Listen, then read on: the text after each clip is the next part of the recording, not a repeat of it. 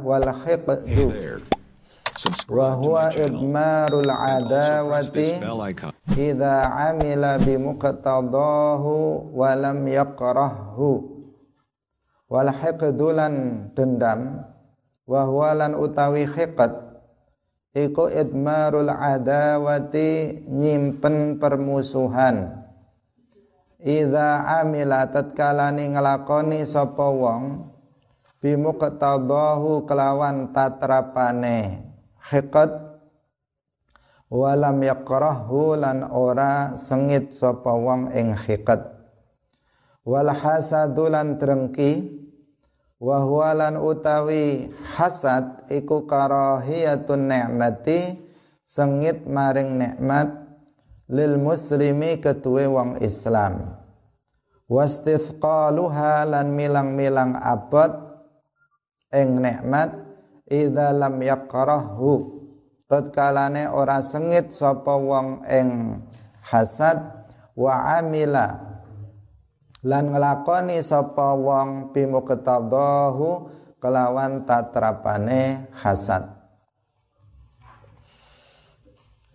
Kaum muslimin rahimakumullah di antara dosa hati adalah hikdun yaitu menyimpan menyimpan permusuhan di dalam hati yaitu jika seseorang mengerjakan sesuatu sesuai dengan perasaan itu dan dia tidak membenci perasaan tersebut. Selanjutnya hasad yaitu membenci kenikmatan yang dimiliki oleh seorang muslim. Dia merasa berat dengan nikmat itu. Nah, jika dia tidak membencinya dan melakukan suatu perbuatan suatu perbuatan untuk melampiaskan perasaan tersebut kaum muslimin rahimakumullah di antara dosa hati adalah hiqat nah, sering kita terjemahkan dengan dendam. Jadi semacam dendam. Yaitu menyimpan sebuah permusuhan kepada seorang muslim di dalam hati. Itu namanya hiqdun seorang muslim adalah saudara muslim lainnya. Ini ditegaskan dalam ayat Al-Qur'an innamal mu'minuna ikhwatun. Sesungguhnya orang-orang yang beriman itu bersaudara. Kita semua sesama muslim ini bersaudara. Dalam hadis juga disebutkan al-muslimu akhul muslimi. Seorang muslim itu adalah saudara bagi muslim yang lainnya.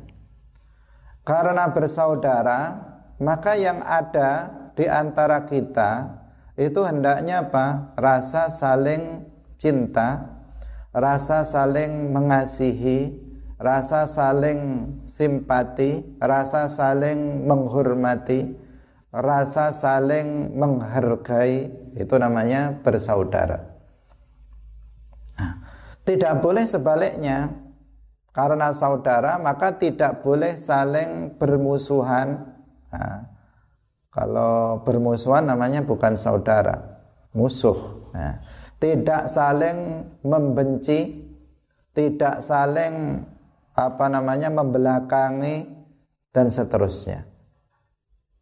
Nah, jadi konsekuensi dari bersaudara itu adalah saling mencintai bukan saling membenci. Nah, dem, apa namanya hikdun itu artinya adalah menyimpan permusuhan di dalam hati terhadap seorang muslim. Ada dendam di dalam hatinya, rasa tidak senang, rasa uh, permusuhan terhadap seorang muslim lainnya. Nah, lah, hikat ini menjadi dosa yang pertama apabila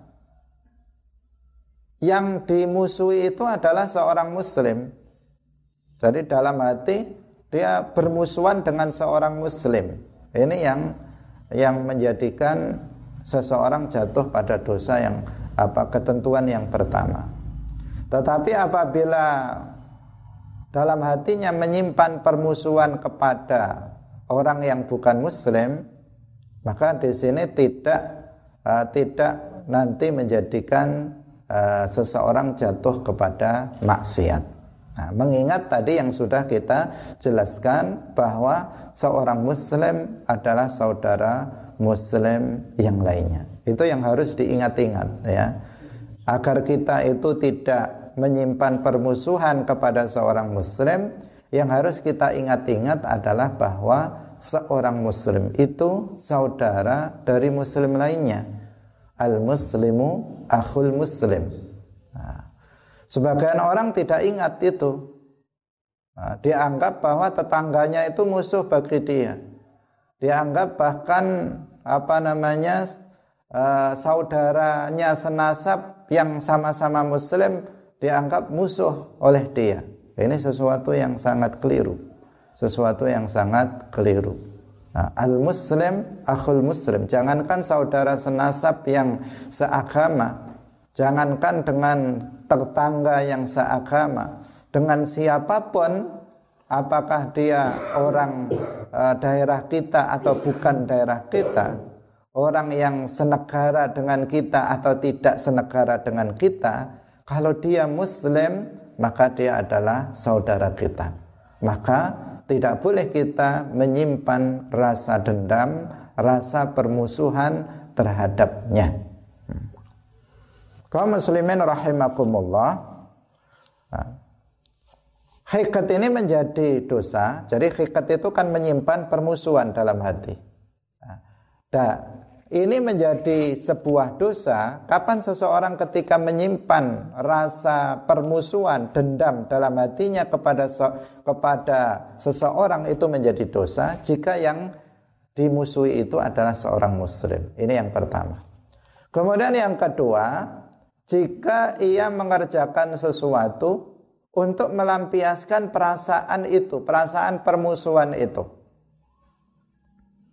Jadi dia mengerjakan sesuatu baik itu berupa ucapan atau tindakan fisik untuk melampiaskan permusuhan itu.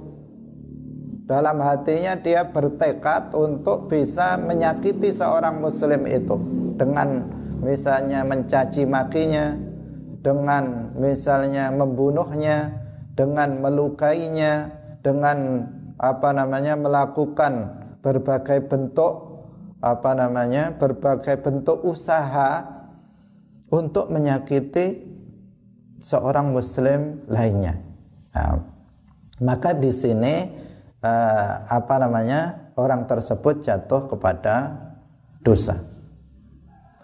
Kemudian yang ketiga, jika dia lam yakrahu, jika dia itu tidak membenci hikat yang ada dalam hatinya. Nah, apabila dia membenci hikat yang ada dalam hatinya sehingga tidak melakukan tindakan apa pun yang bisa merugikan saudara muslim yang lainnya, maka dia tidak jatuh kepada dosa. Tetapi apa? Tetapi dia tersakiti dirinya sendiri dia tidak akan bisa hidup normal dia tidak akan bisa hidup senang dia tidak akan bisa hidup tenang meskipun dia tidak jatuh kepada dosa jadi misalnya ada seseorang dalam hatinya itu tersimpan dendam tersimpan rasa benci permusuhan kepada seorang muslim dia tidak berusaha untuk melampiaskan dendamnya itu dengan menyakiti orang lain, tetapi dia simpan sendiri di dalam hatinya. Maka apa yang akan terjadi? Yang akan terjadi ya dia akan tersiksa dirinya sendiri meskipun dia tidak jatuh kepada dosa.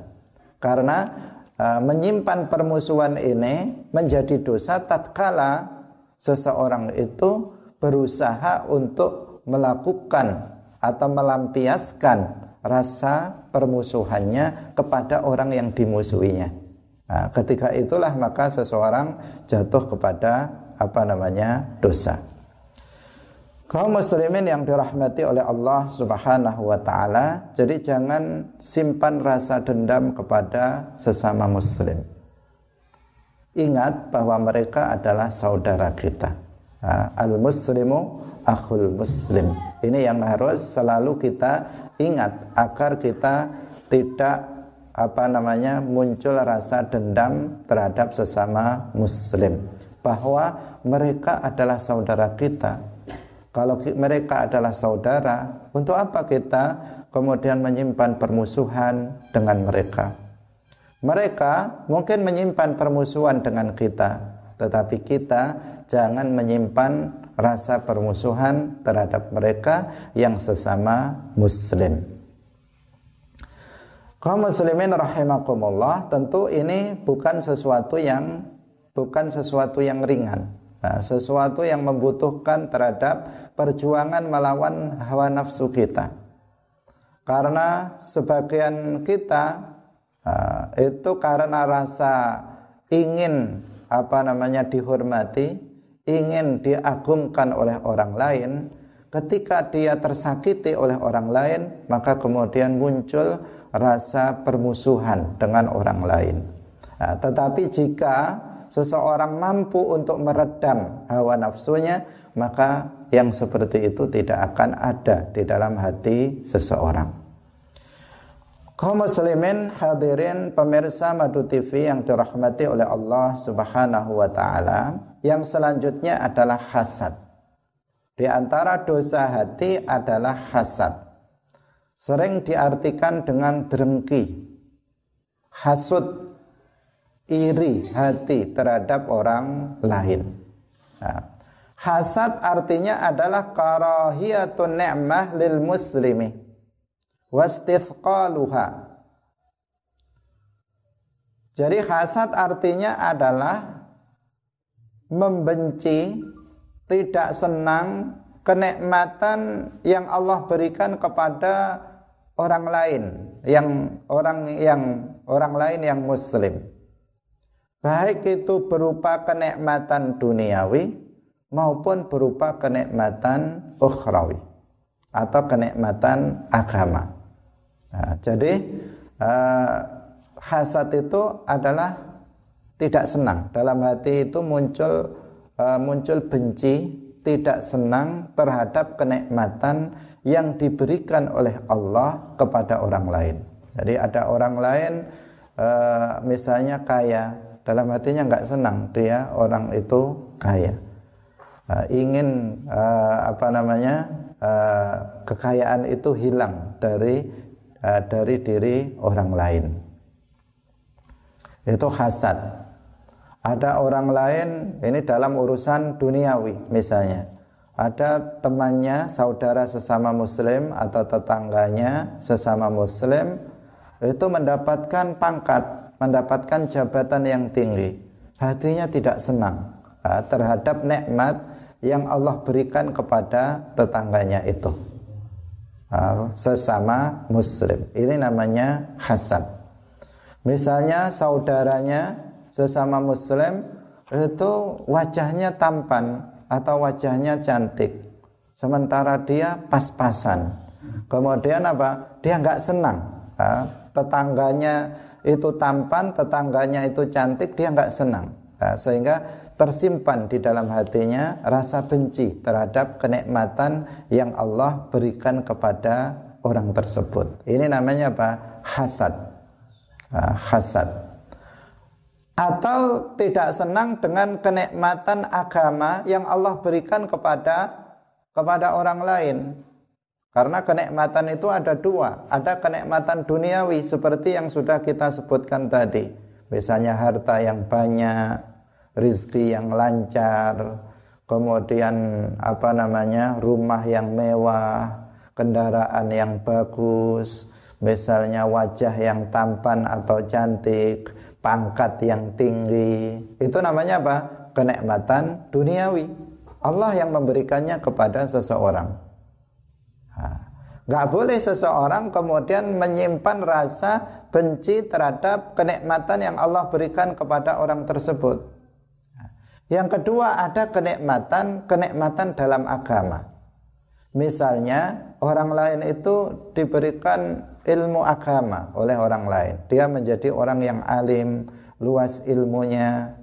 Nah, itu namanya apa? Kenikmatan agama. Atau orang itu rajin ibadah. Atau orang itu misalnya rajin belajar. Atau orang itu rajin sholat. Atau orang itu rajin misalnya apa namanya membaca Al-Quran setiap hari selalu membaca Al-Quran atau orang itu misalnya rajin sholat jamaah di masjid atau di musola ini kenikmatan yang Allah berikan kepada orang muslimin pemirsa yang dirahmati oleh Allah Subhanahu wa taala. Jadi membenci kenikmatan yang Allah berikan kepada orang lain yang muslim ini disebut dengan hasad. Nah, hasad ini kapan menjadi haram orang yang di dalam hatinya ada perasaan itu. Nah, jadi sebatas seseorang itu benci saja dalam hatinya, masih dalam hatinya benci saja terhadap kenikmatan yang dimiliki oleh orang lain, ini belum menjadikan orang tersebut jatuh pada dosa. Nah, hasad ini menjadi dosa apabila hasad ini dilampiaskan. Yang pertama uh, dilampiaskan dalam dalam aksi yang nyata, uh, dalam aksi yang nyata. Dia melakukan suatu, sesuatu perbuatan atau ucapan untuk meluapkan perasaan tidak senangnya terhadap kenikmatan yang diberikan kepada orang lain. Dalam hatinya dia bertekad untuk menghilangkan nikmat yang diperoleh oleh orang lain. Nah, misalnya dia tadi uh, yang dia hasati adalah jabatan dari temannya. Maka dia berusaha bagaimana temannya itu bisa jatuh dari jabatan itu.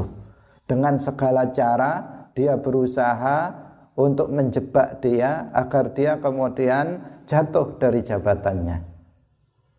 Atau misalnya seseorang hasad dengan harta yang dimiliki oleh tetangganya, oleh temannya yang sesama muslim.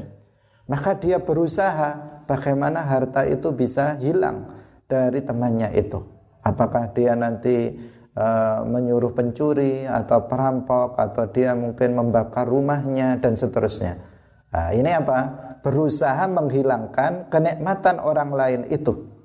Nah, ini maka orang tersebut jatuh kepada kepada dosa. Atau misalnya orang lain itu diberikan kecantikan sementara dia tidak, maka dia mangkel dalam hatinya itu benci terhadap dia. Padahal Allah yang memberikan kecantikan itu kepada saudaranya sesama muslim. Kemudian dia berusaha untuk menghilangkan kecantikan itu. Misalnya dia menyuruh orang memberikan bedak yang bisa merusak wajahnya misalnya seperti dalam sinetron-sinetron itu. Jadi apa? Dia berusaha untuk menghilangkan itu dari orang lain. Nah, di sinilah maka seseorang akan sangat berbahaya dan dia telah jatuh kepada dosa besar. Dalam Al-Quran disebutkan wa min syarri hasidin idza hasad kita diminta, diperintahkan untuk meminta perlindungan kepada Allah dari hasadnya, dari orang yang hasad ketika dia meluapkan kehasutannya kepada kita. Nah, jadi kita berdoa kepada Allah, meminta ya Allah, lindungilah aku dari orang yang hasad ketika dia melampiaskan kehasatannya. Jadi di sini ada kata-kata idza hasad wa min syarri hasidin dari kejahatan orang hasad idza hasada. Ketika dia memperlihatkan kehasatannya. Karena ketika seseorang itu tidak melampiaskan kekhasatannya, maka itu tidak mempengaruhi atau tidak begitu membahayakan pada diri kita. Tetapi apabila orang yang hasad kepada diri kita itu berusaha melampiaskan kekhasatannya kepada kita, kedengkiannya kepada kita, maka ini sangat berbahaya sangat berbahaya. Maka kita harus mewaspadai orang yang hasad. Ini sangat berbahaya. Kenapa? Apa pun akan dilakukan oleh orang itu untuk menghilangkan kenikmatan yang kita dapatkan dari Allah Subhanahu wa taala. Orang itu bisa bisa bahkan apa? melukai kita. Orang itu bisa membunuh kita. Orang itu bisa membakar rumah kita. Orang itu bisa mencelakai kita di jalan. Orang itu bisa menyantet kita. Orang itu bisa melakukan apa saja untuk apa namanya mem, apa menghilangkan nikmat yang kita dapatkan.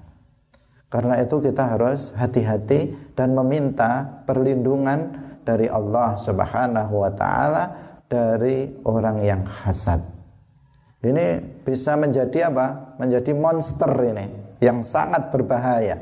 Orang yang hasut itu bisa menjadi monster yang sangat berbahaya yang bisa melakukan apa saja untuk merusak apa namanya? merusak kita.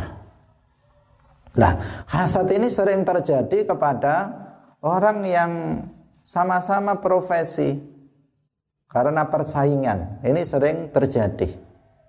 Kalau misalnya artis, maka hasadnya sama-sama artis. Nah, kalau dia pedagang, hasadnya sama-sama pedagang. Wah, itu kok lari sekali.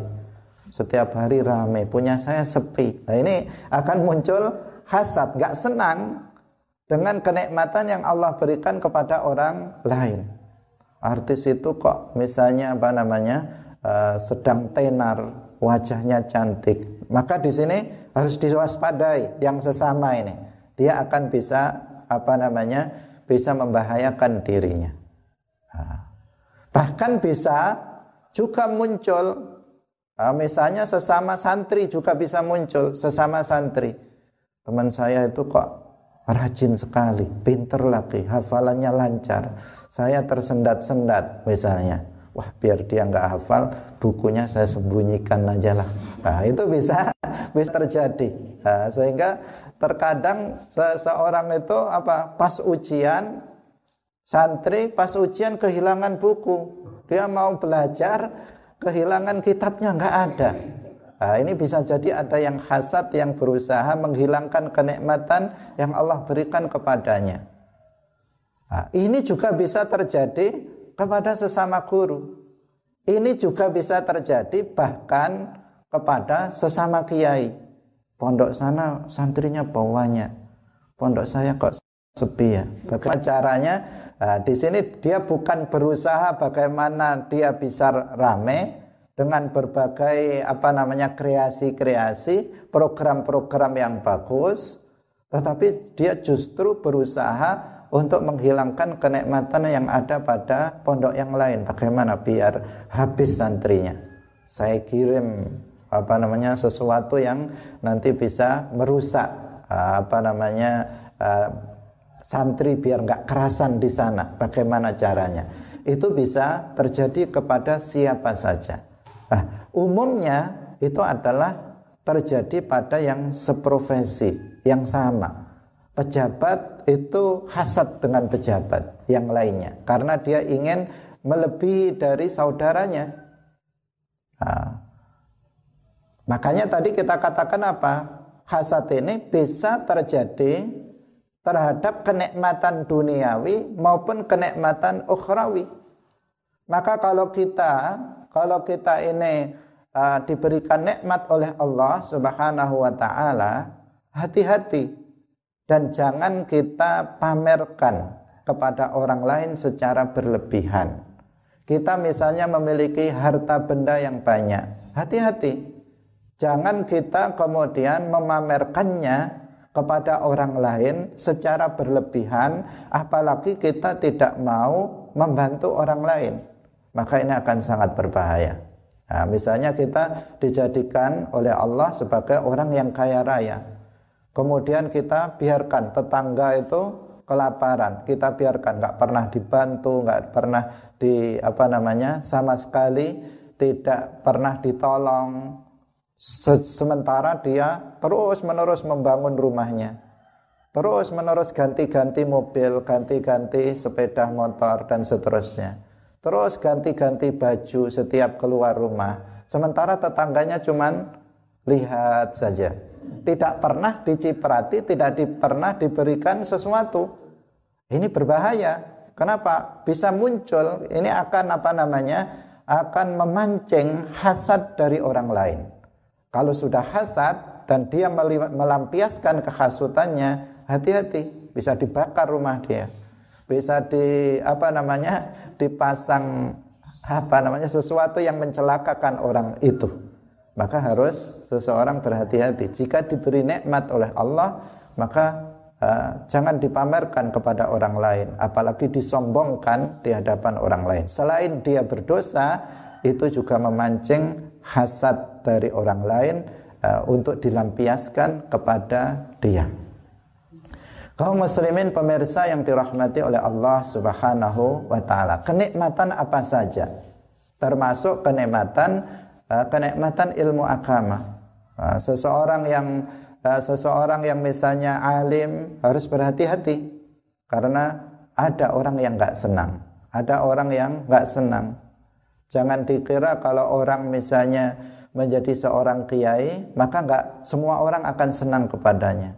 Ada orang yang merasa tersaingi, ada orang yang merasa tersisihkan, ada orang yang merasa uh, reputasinya berkurang dari sebelumnya. Dulu sebelum ada dia, saya ini orang nomor satu di desa ini, di kampung ini. Setelah ada dia, saya kok jadi sepi undangan. Lah ini jadi masalah ini nanti. Jadi masalah. Muncul hasad ini kalau sudah muncul dalam bahaya. Orang itu dalam bahaya manakala orang ini melampiaskan kehasatannya kepada diri kita. Nah, karena itu kita harus selalu menjaga nah, bagaimanapun uh, kenikmatan yang Allah berikan kepada kita, kita harus menjalin hubungan baik dengan orang lain agar hasad itu tidak muncul dari orang tersebut. Nah, kaum muslimin pemirsa yang dirahmati oleh Allah Subhanahu wa taala. Jadi hasad ini menjadi berbahaya bagi diri orang yang hasad dan bagi orang yang dihasati manakala ada keinginan, ada usaha dari orang yang hasad untuk melampiaskan kehasutannya. Bagi orang yang hasad akan jatuh kepada dosa besar, bagi orang yang dihasuti maka dia akan dalam bahaya. Karena orang menginginkan hilangnya nikmat itu dari dirinya. Nah. Kaum muslimin pemirsa yang dirahmati oleh Allah Subhanahu wa taala. Nah. Kita bersyukur kepada Allah jika diberikan nikmat-nikmat oleh Allah Subhanahu wa taala.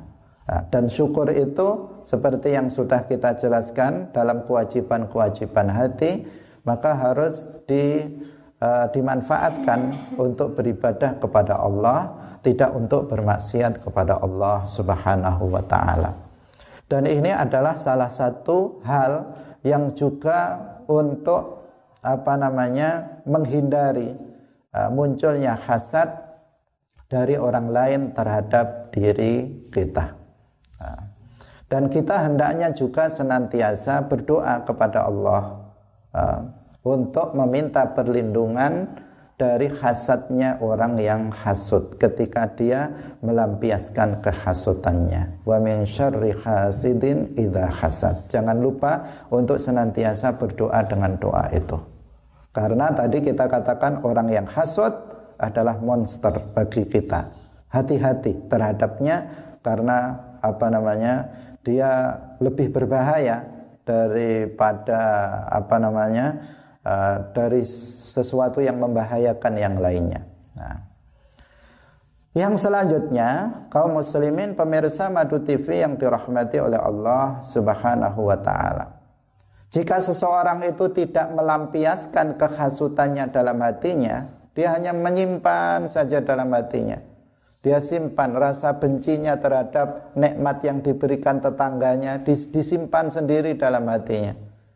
Kebenciannya terhadap nikmat yang Allah berikan kepada temannya seprofesi, dia simpan sendiri dalam hatinya dan dia nggak berani untuk melampiaskan atau memang dia tidak melampiaskannya kepada orang tersebut maka di sini dia belum jatuh kepada dosa besar, tetapi dia akan tersiksa sendiri.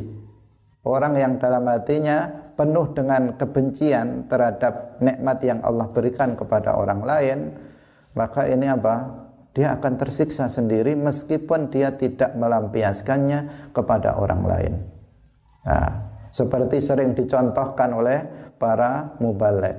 Nah, tetangganya misalnya memiliki sepeda motor benci dalam hatinya besok tetangganya ganti mobil tambah apa namanya uh, panas dingin badannya. Uh, kemudian tambah lagi tetangganya membangun rumah uh, tambah lagi bencinya. Bagaimana? Dia kapan dia akan menjadi orang yang tenang hidupnya jika seperti itu?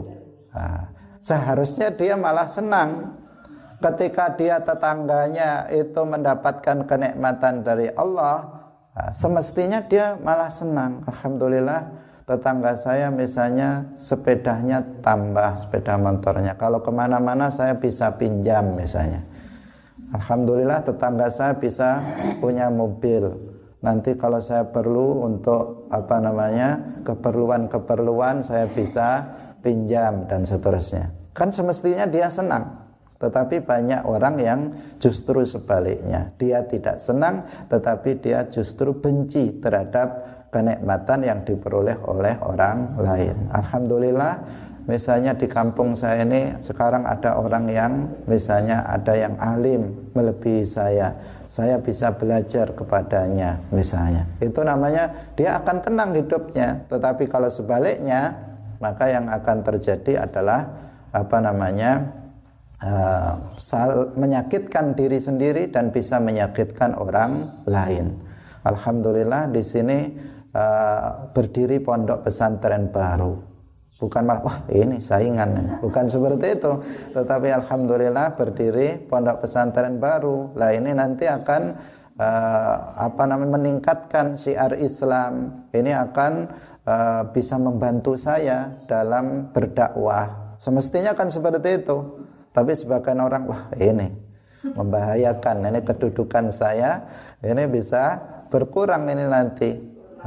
Jangankan itu terkadang apa? Terkadang ada berdiri TPK baru aja itu bisa bisa berat sekali gimana nih? Ini dekat lagi dia membuat TPK. Di sini sudah ada TPK, di sana buat lagi TPK.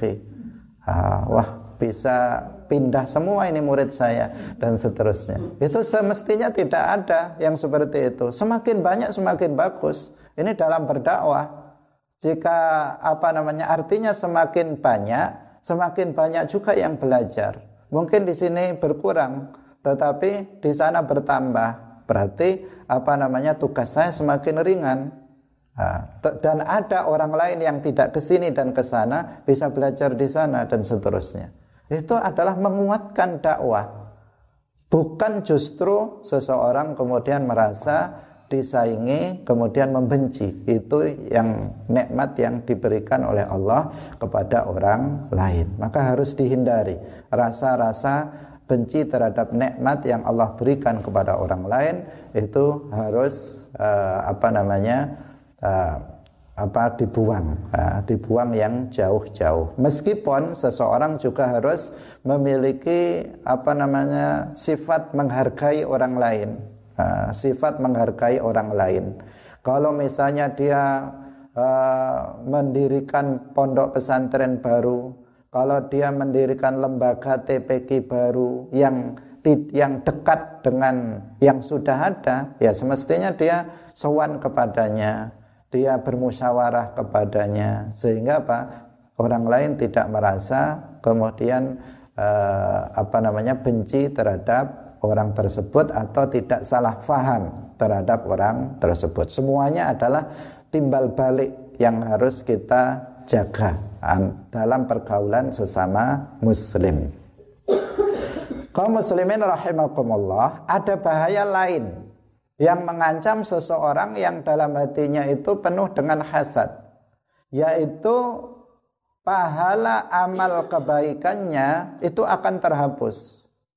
Amal kebaikan yang pernah dilakukan oleh orang yang hasad itu bisa habis terbakar oleh hasad.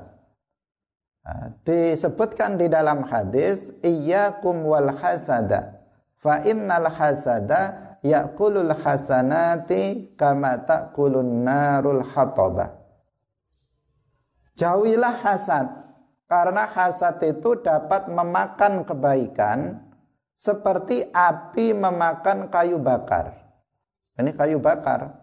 Kayu bakar itu kayu yang disiapkan untuk dibakar, berarti sudah kering, memang sudah untuk kalau orang Jawa memang untuk cetek geni, itu memang untuk apa dibakar. Artinya kalau dibakar begitu dimasukkan api langsung terbakar dan cepat habis.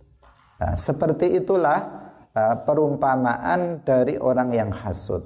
Hasad ini akan membakar, akan menghanguskan, akan menghabiskan pahala-pahala amal soleh yang pernah kita lakukan. Secepat api membakar kayu bakar. Nah, berarti sangat berbahaya, sangat rugi seseorang yang yang hasut itu sangat rugi. Pertama, pertama jika hasad itu masih disimpan saja pada dirinya, maka dia sudah tersiksa. Hidupnya tidak akan tenang, gelisah, susah dan seterusnya. Dari sisi pribadi. Dan itu bisa memunculkan segala jenis penyakit. Bisa stroke bisa apa namanya uh, darah tinggi bisa macam-macam nah, itu gara-gara disimpan saja rasa benci meskipun dia nggak meluapkan. Memang dia nggak dosa tetapi dia bisa tidak tenang tidak bahagia hidupnya dan bisa memunculkan segala penyakit pada dirinya Kemudian yang kedua, jika dia meluapkannya, meluapkan uh, kebenciannya terhadap nikmat yang Allah berikan kepada orang lain, dia jatuh kepada dosa besar. Kemudian dia bisa terhapus pahala amal solehnya. Kemudian yang ketiga, ya dia bisa masuk penjara.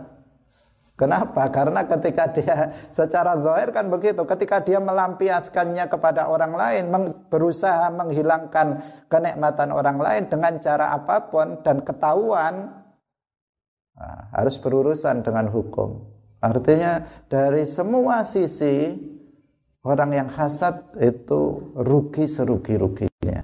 Karena itu kita uh, harus hilangkan. Bagaimana caranya menghilangkan sifat hasad ini? Kita yang harus kita yakini kembali kepada keyakinan, nah, kembali ke pengetahuan terhadap masalah akidah.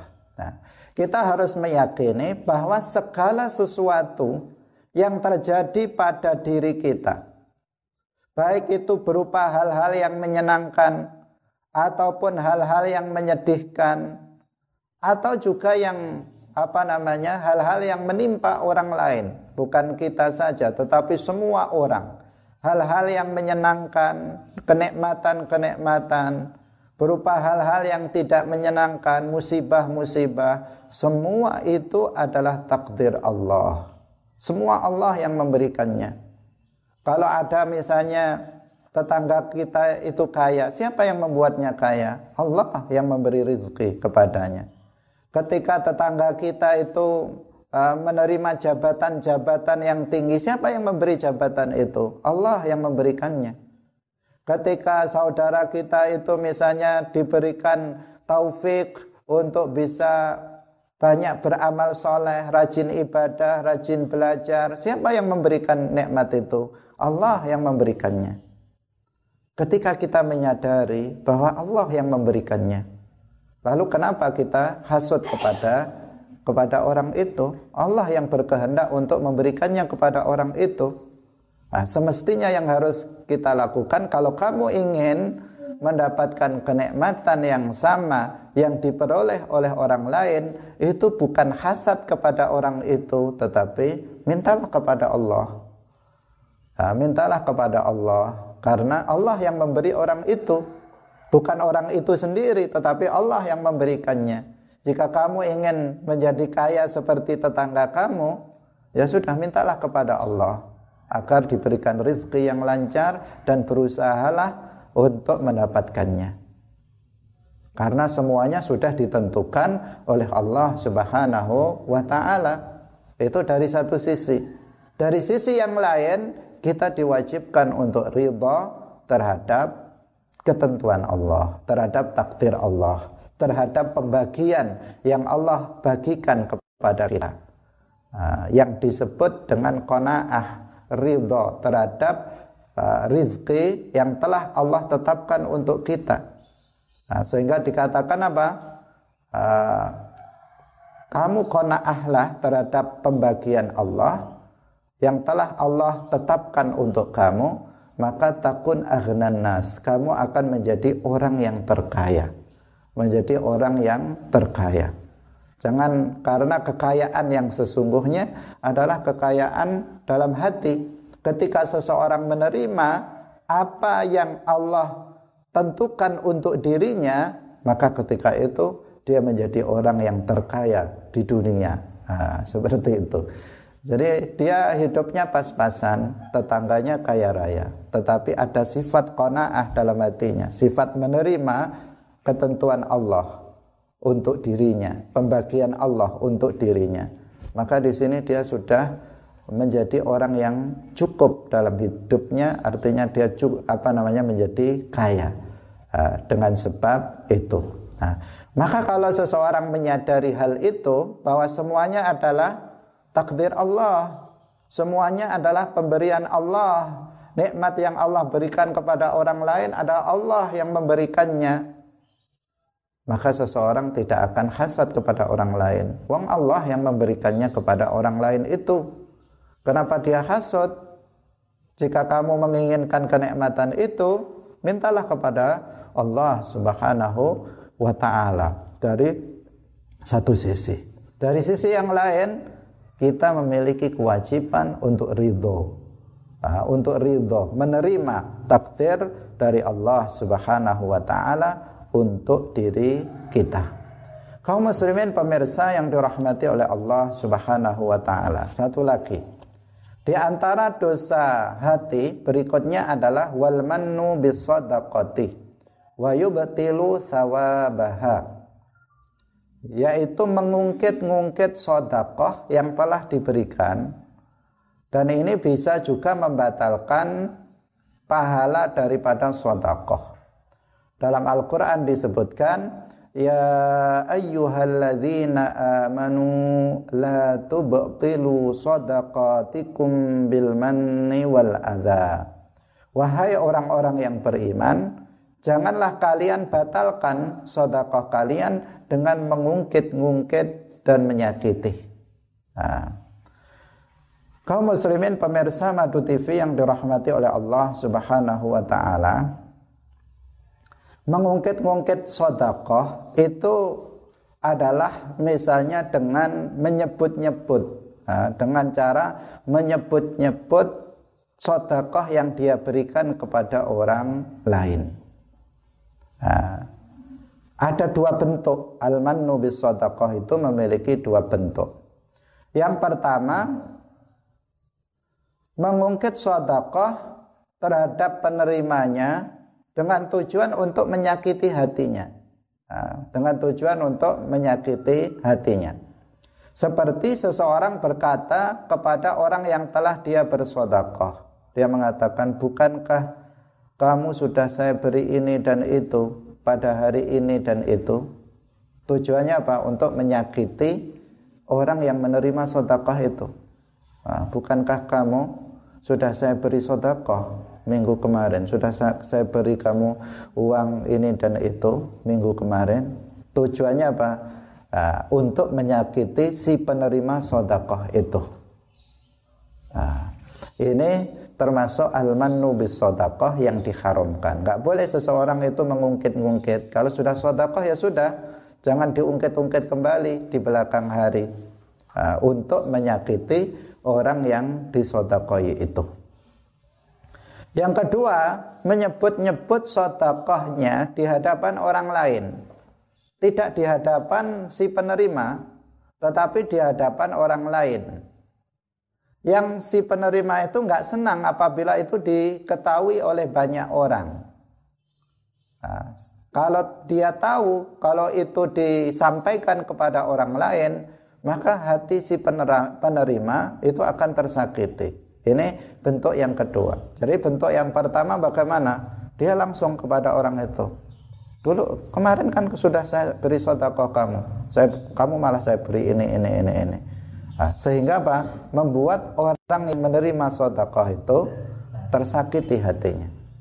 Ini yang pertama. Yang kedua, di hadapan orang banyak, ada orang banyak semuanya, Kemudian diceritakan oleh dia, adik kemarin saya memberikan sedekah kepada fulan sekian-sekian uh, yang itu membuat orang itu tersakiti.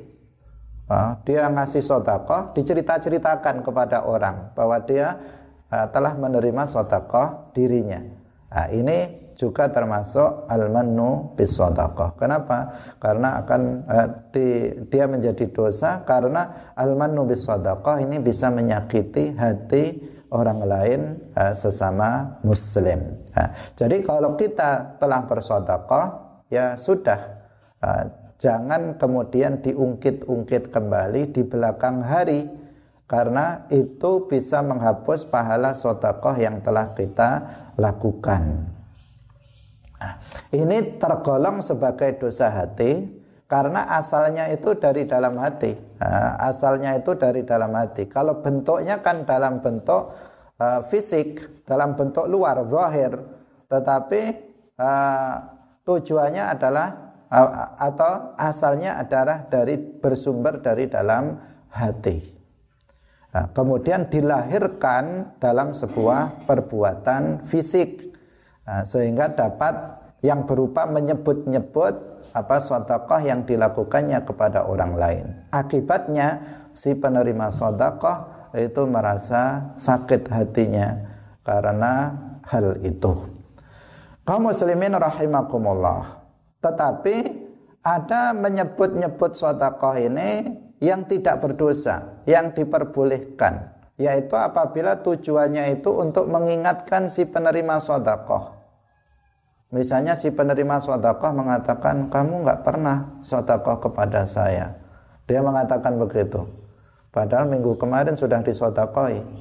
Tetapi sekarang dia di hadapan orang banyak dia mengatakan kamu nggak pernah sodakoh kepada saya. Sama sekali nggak pernah kamu sodakoh kepada saya. Ini kurang ajar. Dia memang mau tujuannya apa? untuk agar orang itu ngasih lagi kepada dia. Maka di sini dia ingin mengingatkan kepada dia, bukan bermaksud mengungkit-ungkit sedekah dia, tapi tujuannya untuk mengingatkan. Bukankah minggu yang lalu hari ini misalnya tanggal sekian pada pagi hari kamu saya beri sedekah sudah saya beri uh, sedekah ini dan itu. Bukankah kamu ingat seperti itu? Nah, kalau tujuannya untuk mengingatkan, maka ini tidak tidak tidak dosa karena tujuannya mengingatkan, bukan menyakiti orang itu karena dia lupa atau mungkin pura-pura lupa sehingga dia kemudian justru dia mengungkapkannya uh, di hadapan orang banyak. Nah, di sini tidak dosa karena tujuannya adalah mengingatkan si penerima sotakoh itu bahwa dirinya sudah sotakoh kepadanya yang yang mana dia menafikan hal itu. Nah, tetapi jika tujuannya adalah untuk mengungkit-ungkitnya, maka ini tergolong sebagai al-mannu bis Tujuannya menyakiti hati si penerima sedekah, uh, dia menyebut-nyebut itu untuk menyakiti si penerima sedekah maka ini tergolong sebagai al-mannu bis sedekah yang diharamkan kaum muslimin pemirsa yang dirahmati oleh Allah Subhanahu wa taala sampai di sini uh, pengajian kita pada pagi hari ini semoga bermanfaat bagi kita dan kita bisa mengamalkannya uh, dalam kehidupan kita sehari-hari. آه، بارك الله فيكم. والله الموفق إلى أقوم الطريق. والسلام عليكم ورحمة الله وبركاته.